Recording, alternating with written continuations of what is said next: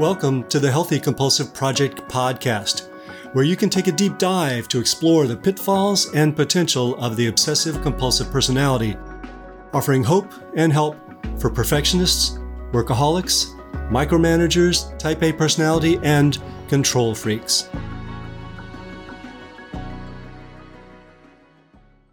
Gary Trosclair here, psychotherapist, Jungian analyst, and author of the Healthy Compulsive Project blog, podcast, and book.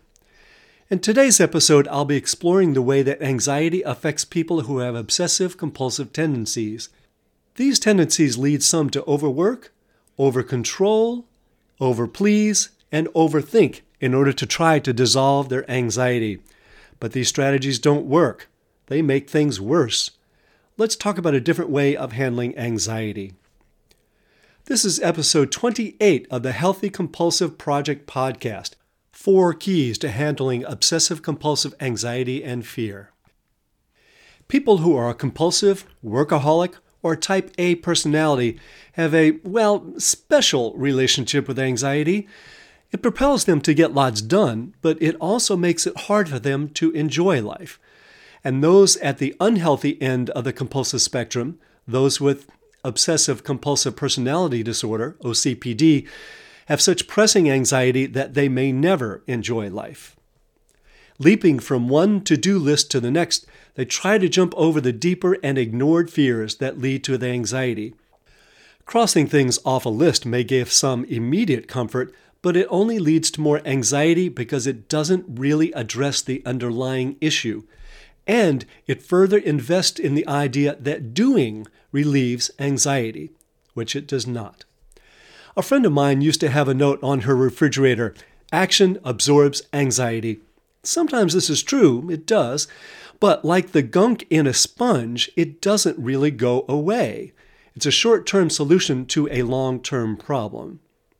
In this post, I will suggest that if we listen to anxiety as a signal that something is awry, a message that we are out of contact with something important, we can find a way to respond to it meaningfully rather than reacting to it frantically with compulsive doing. First, let's clarify a few terms. Anxiety is vague and free floating. Fear is more specific. Some fears are conscious but sit on top of deeper fears that we're not aware of. I call these conscious fears surface fears. Things like Will I be on time? Can I pay my bills? Is that painting on the wall not straight? Is that guy over there breaking the rules? Is my post perfect? Other fears that underlie these are more disturbing and less conscious. I call these deep fears. Will I be completely alone? Am I a good person? Will I be humiliated? Will I get in trouble? Am I fundamentally inadequate or flawed? Does my life have meaning? Because these deeper fears are more disturbing, we try to avoid them and we often are not aware of them. These are the ones that really cause us trouble. Facing your deep fears sounds exciting until it comes down to what it is you actually need to do or not do in order to deal with them. Asking a boss for a raise? Sure. Rock climbing? No problem. Public speaking? Cinch. Allowing yourself to let go of control, be imperfect, late, or lazy? Forget it. But here's the thing about anxiety the more you avoid it, the more anxious you get. Let's say that you avoid letting people down, so you do your best never to disappoint them. You become a people pleaser. You can't say just why, but you know it brings up a deep, unnameable terror if anyone is unhappy with you. It makes no sense, of course, we all know that but you just can't stop it. Understandably, then, you do whatever you need to do to keep from letting people down and feeling the fear that comes with it. And you get really good at it. Problem is, you not only become more afraid of any deeper fear that you're avoiding, you also become more and more invested in your defense, pleasing people. You begin to believe, at least unconsciously, that that's the only way to live. Compulsive people tend to use action to distract them from deep fear and anxiety, so the anxiety is often masked or persists at a very low level. This can go on for a long time, disguised, because compulsives have the energy and disposition to be very productive and meticulous anyway. But take away their compulsion, that is, their work, control, and perfection, and it all becomes painfully obvious. Here are four steps to get off the hamster wheel of compulsive behavior in order to feel better. They don't always happen in this sequence. You may need to stop compulsing. Yes, I know that's not a proper verb, before you can recognize and name the deeper fears. Here they are name, confront, stop, pursue. In a little bit more detail now. One, name. Welcome anxiety into awareness with curiosity so that you can name the deeper fear beneath it that you've been avoiding.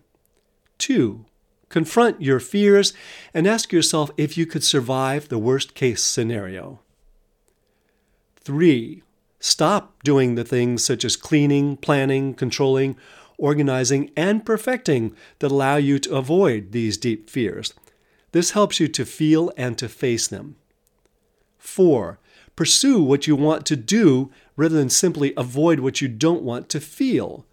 Pursue the things that will be fulfilling, such as self acceptance, healthy relationships, and meaning, rather than avoid your fears all this compulsive energy wanted to go somewhere and do something good before it got listed in the service of avoiding fear. I'll go through these four steps in more detail below, but first let me introduce Mary as a condensed and simplified example of what this process is like. Mary is a single mother who works very long hours in her management job at a large corporation. She's anxious and it shows. Her surface fears are that if she loses her job, she won't find another one, and then she won't be able to provide for her teenage son. She tries to deal with it all by controlling. She's known as a bit of a terror at her job. No patience, unforgiving, bossy. Her son would also have a thing or two to say about her anxiety and about how it makes her even more controlling than the most severe of parents. Mary has good reason to be cautious. She has a demanding job in an unforgiving environment with no family around to back her up. But this isn't just about providing for her son. If it was, she'd provide a lot more love and affection. Plenty of people make far less money than she does and still support their families. Her anxiety and control have a desperate edge to them, which indicate a deeper fear beneath her surface fears. For years, Mary never considered that maybe, just maybe, her anxiety had something to tell her.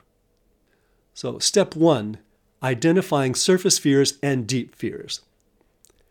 Naming your fears will require slowing down to feel and reflect, which will be challenging but rewarding in itself. Whenever you find yourself anxious, rushing, perfecting, and telling yourself that you have to do something, Ask what it is you really fear. Let's take the example of being late. Sure, you don't want to be late, but what is it about being late that's so frightening? Does it mean that everyone will think you aren't as good as they thought you were? That you're somehow flawed personally? That they'll see that you're really a very angry person who tries to hide it by being compliant? Or that this is yet another sign that you will always be a failure? common and less obvious deep fears. Some of the most common deep fears are abandonment, rejection, isolation, chastisement, and humiliation.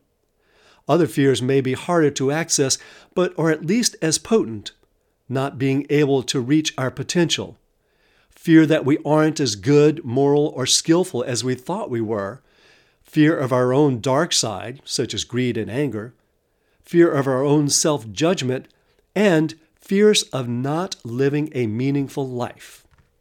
Now, getting back to Mary, when Mary could no longer tolerate her stress and unhappiness, she sat down to write out her fears. What she hadn't wanted to face were her deep fears of not being a good mother, of being alone, of not being as smart and talented as everyone told her she was when she was young, of being out of control with anger, and of living a meaningless life. While she did occasionally have some awareness of these fears, she usually focused on the surface fears of losing her job and not having enough money. Now we're going to talk about the second step confront, facing worst case scenarios. Most people handle crises better than they imagine they would. This also applies to the crisis of what you imagine will happen if you let go of control. It's no accident that we have so many myths about facing, slaying, and even befriending our demons. We intuited this long before psychologists could study it. These myths are intended to guide and inspire us and to help us know that we too can face our demons. We're capable of enduring and even thriving despite adverse conditions. You don't necessarily have to figure out how you would survive. That could play into your tendency to obsess, but it is important to know that you are capable of surviving. Besides, would the worst case scenario be any worse than your current state of perpetual worrying and working? Facing the deeper fears requires self acceptance and the willingness to make change. We may need to acknowledge that perhaps there is reason to fear not living up to our potential or not living a meaningful life. At this point, we need to take responsibility for our shortcomings, but not assign blame. After naming her fears, Mary had to realistically assess whether she and her son could survive if she lost her job. The truth was that she had an impressive resume, and, even if she had to take a lower position after some months off, they could get by. She might not be able to afford tutoring for him, but she could help him herself, which could actually be a good thing. It might actually be a relief to leave the job. And she also had to face the deeper fears. She felt conflicted between providing financially for her son and being there emotionally for him. While she hadn't wanted to acknowledge it, she knew on some level that she had not been present for him when he needed her, and she felt terrible about it. But it didn't mean she was a terrible mother. It only meant she faced the conflict that every parent faces, and she may have erred in one direction for a while. It was a mistake, not a sign of flawed character. She couldn't control whether she would find a partner, but she could find ways to make her life fulfilling, such as making friends and being part of a community, even if she were single. And whatever expectations she and her family had had for herself, Self attack was not helping anyone. She had done the best she could. Step 3 Stop. Facing fears by not compulsing. Naming and confronting are necessary but not sufficient. You will also need to stop perfecting, overworking, and controlling, and then tolerate the fears that arise when you aren't covering them over with lists and tasks. You may even become aware of more deep fears as you do this. When you expose yourself to the thing you fear, it becomes less daunting. Meditation, exercise, and deep belly breathing can all be helpful in getting through the initial stages of stopping. In effect, you're going through withdrawal, and these can help you get through it. They are also quite helpful in ongoing well being. But more importantly, Notice that there is something gratifying about being present to what you really feel rather than avoiding it. It's as if you've been walking around clinging to something very fragile that you needed to protect, and maybe you don't need to. Facing your fears takes strength, courage, and faith in yourself. Faith that you are basically good, that you can take care of yourself, and that you've done your best. Meanwhile, Mary slows down. Will and control were Mary's mantras, her strategies to get through her day. And when she cut back some on her hours and stopped trying to micromanage her son and the people that worked for her, she felt more anxiety. At first.